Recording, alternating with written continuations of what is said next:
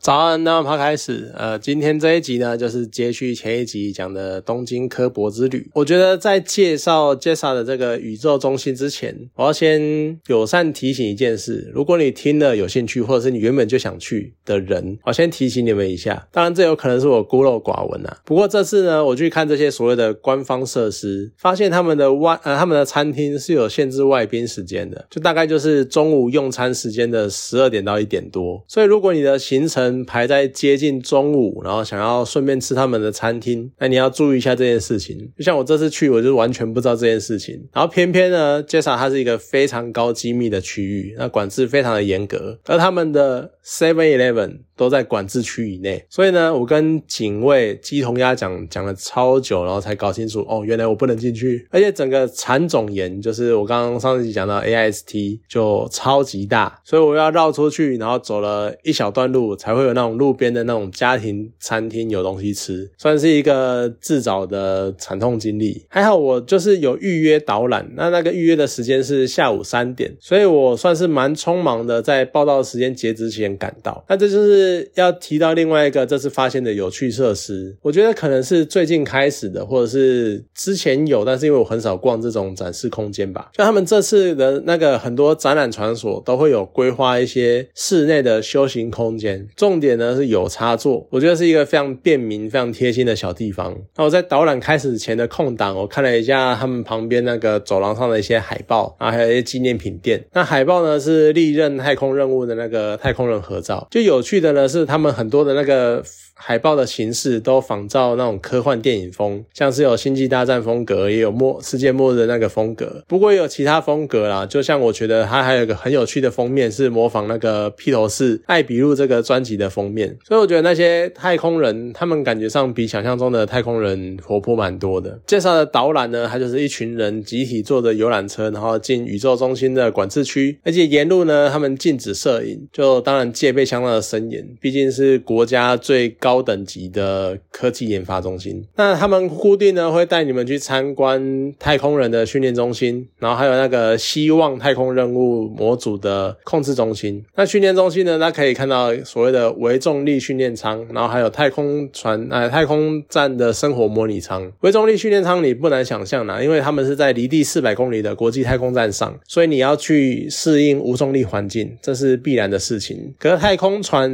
呃太空站的生活模拟舱。训练呢，可能就是更有趣，但是也有更风险更高一点。因为你可能在电影中常常看到太空人他们在太空站好像进进出出的，好像如入无人之境，或者是非常的自然，非常的没有什么意意外的感觉。可实际上，太空呢，太空站他们并不是有什么窗户或是阳台，可以让你出去悠闲的看着窗外的太空景象，然后还可以喝一杯下午茶之类的。他们里面是一个完全密闭的空间，而且隔着舱壁外是极低温的无重。力环境，你一旦出去就是瞬间死亡。那一般人呢，租屋你租到没窗户的房间，你可能住几个月就受不了了。而且那还是你可以出去上班，然后出去晃晃的状况下，你太空站你是要不间断的处在那种环境几个月，然后你就会隔离于城市之外，有一种孤独感。像以前我曾经有去那种海上的研究船出海。去两周回来，我都会觉得好像岸上有一种恍若隔世的感觉。我还曾经听过那种大型研究船出海一两个月，结果有一些研究学者就开始有点精神不正常了。譬如说，航程的后半段都躲在那种桌子底下，然后躲躲藏藏的这个样子。那所以这种精神压压力也是太空人要克服的一环。此外呢，还有就是太空站他们不易来回，所以一批人上去一定要过一阵子才会有轮替。那你一旦上去了，你就是看着同一批脸孔好几个月。你去想象一下前两年那个疫情的。期间，很多人在家隔离了数个月，他们连亲人之间都有可能决裂或离婚了。那更何况是一票只是为了任务才聚集在一起的来自各国的学者。所以，其实我觉得这些太空人他们的 EQ 应该都非常的高，因为你在太空中你几乎不能洗澡，他们那个衣服还会强调他们的排汗的那个功能，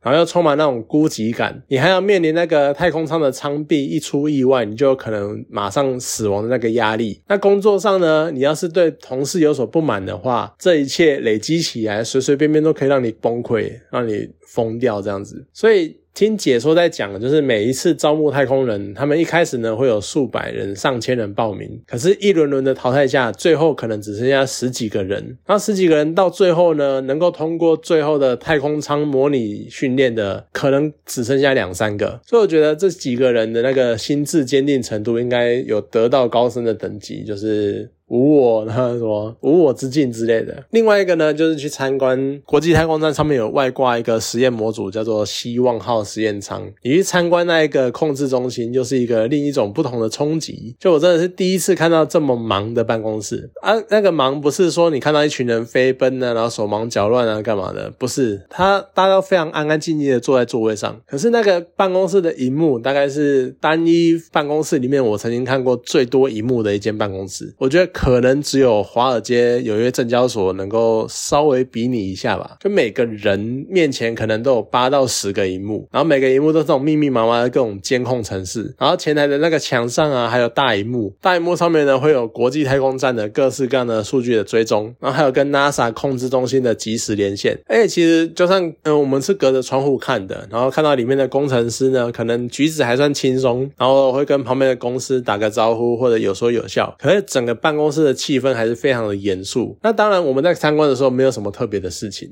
可是你看，一个没有事情的平日下午都这个样子。那要是这个时候哪个警示灯亮起来，或突然出了什么状况，我觉得。办公室的空气应该可以凝重到压死人的，压垮人。导览结束之后呢，离闭馆还有一个小时左右，所以我就因为我刚讲了嘛，我中午跑去吃饭就拖超久的，那导览前才跑回来，所以我到导览完了，我才有空去开放参观的那个展览馆看一下。所以其实我是蛮建议，如果你要去宇宙中心，你还是先去展览馆看一轮之后再去导览，毕竟展览馆里面它城市了很多历代的那个卫星，当然也是蛮震撼的啦。可是你都已经看到日本自制研发的那个太空实验舱的控制中心了，所以你回来看这些发展历程的那个历史，那个冲击力感觉就小了一点。不过万丈高楼平地起，就是也是这样一代一代的各式各样的卫星，然后甚至于是后续各种火箭的研发，然后才能够累积出。这种开发太空实验舱的实力，我觉得蛮有趣的。是当我看着展场中日本各式自制的那个火箭模型的展示品，我第一个念头却是伊隆马克这个真的是超猛的，因为他能够以一个民间公司的力量做出可回收的火箭。那当然，他也是在站在巨人的肩膀上了，就是欧美这种各大工业国的航太技术基础之后有一定基础，然后他在这个基础上面做发展。但相较于前人呢，他们始终以来将火箭当做一次性的。抛弃式载具，它这种重视效率跟资源的发展方向，也帮看似停续停滞很久的那种太空科技发展注入一个蛮强劲的新能量。我觉得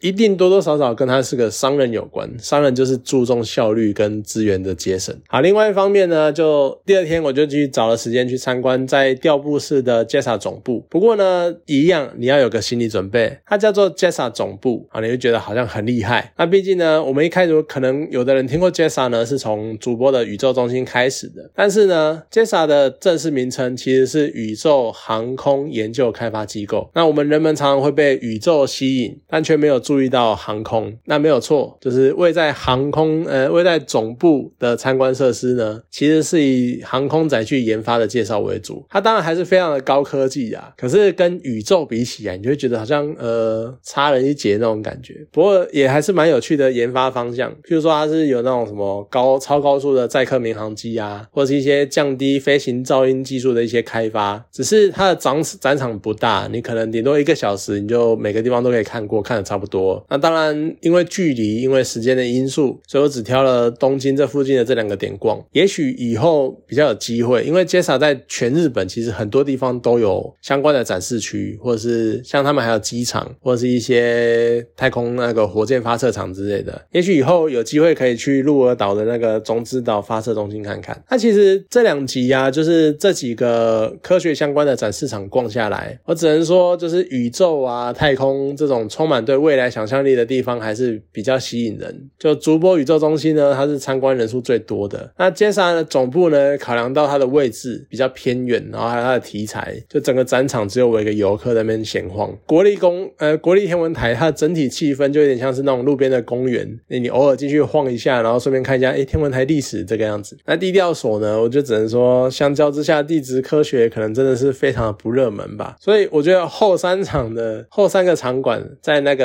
稍微微凉的天气中，都给我一种室内比室外还冷的那种感觉。不过其实整体逛下来，我觉得这些科学设施还是给我一个蛮直接的震撼。就可能也许日本在距离或在文化。然后在饮食上面离我们太近了，所以当我在看到这些科学尖端的进展的时候，我觉得那种冲击感非常的强烈。就是原来我们跟科日本在科研领域的那个技术差异这么大，人家送了火箭上星，我们的卫星要跟人家借火箭送上去，就你要说敬畏吗？可能多多少少有那么一点。可是我觉得台湾有心，其实还是追得上啊。毕竟科技就在那里，方向就在那边。他们也不是创新者，他们是。跟随着前人的脚步，然后追上去的。我相信我们有心，应该也是追得上。不过关键呢，你要有心。好了，这只是我这次去日本玩完之后的一些感想，那也算是蛮有趣的。那现在希望以后还有机会去一些不同的国家，或是看一下不同主题的东西，这样子。好了，今天这一集就讲到这边，好，谢谢大家。